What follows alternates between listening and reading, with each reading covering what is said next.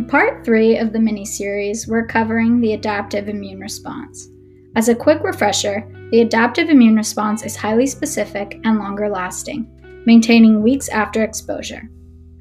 Cells associated with the adaptive immune system are B cells and T cells. Innate lymphoid cells and natural killer T cells are associated with both the innate and adaptive immune responses. When we come into contact with a pathogen we have previously been exposed to, our immune system is usually able to recognize the pathogen and clear it. This is thanks to memory B cells, a subset of our B cells.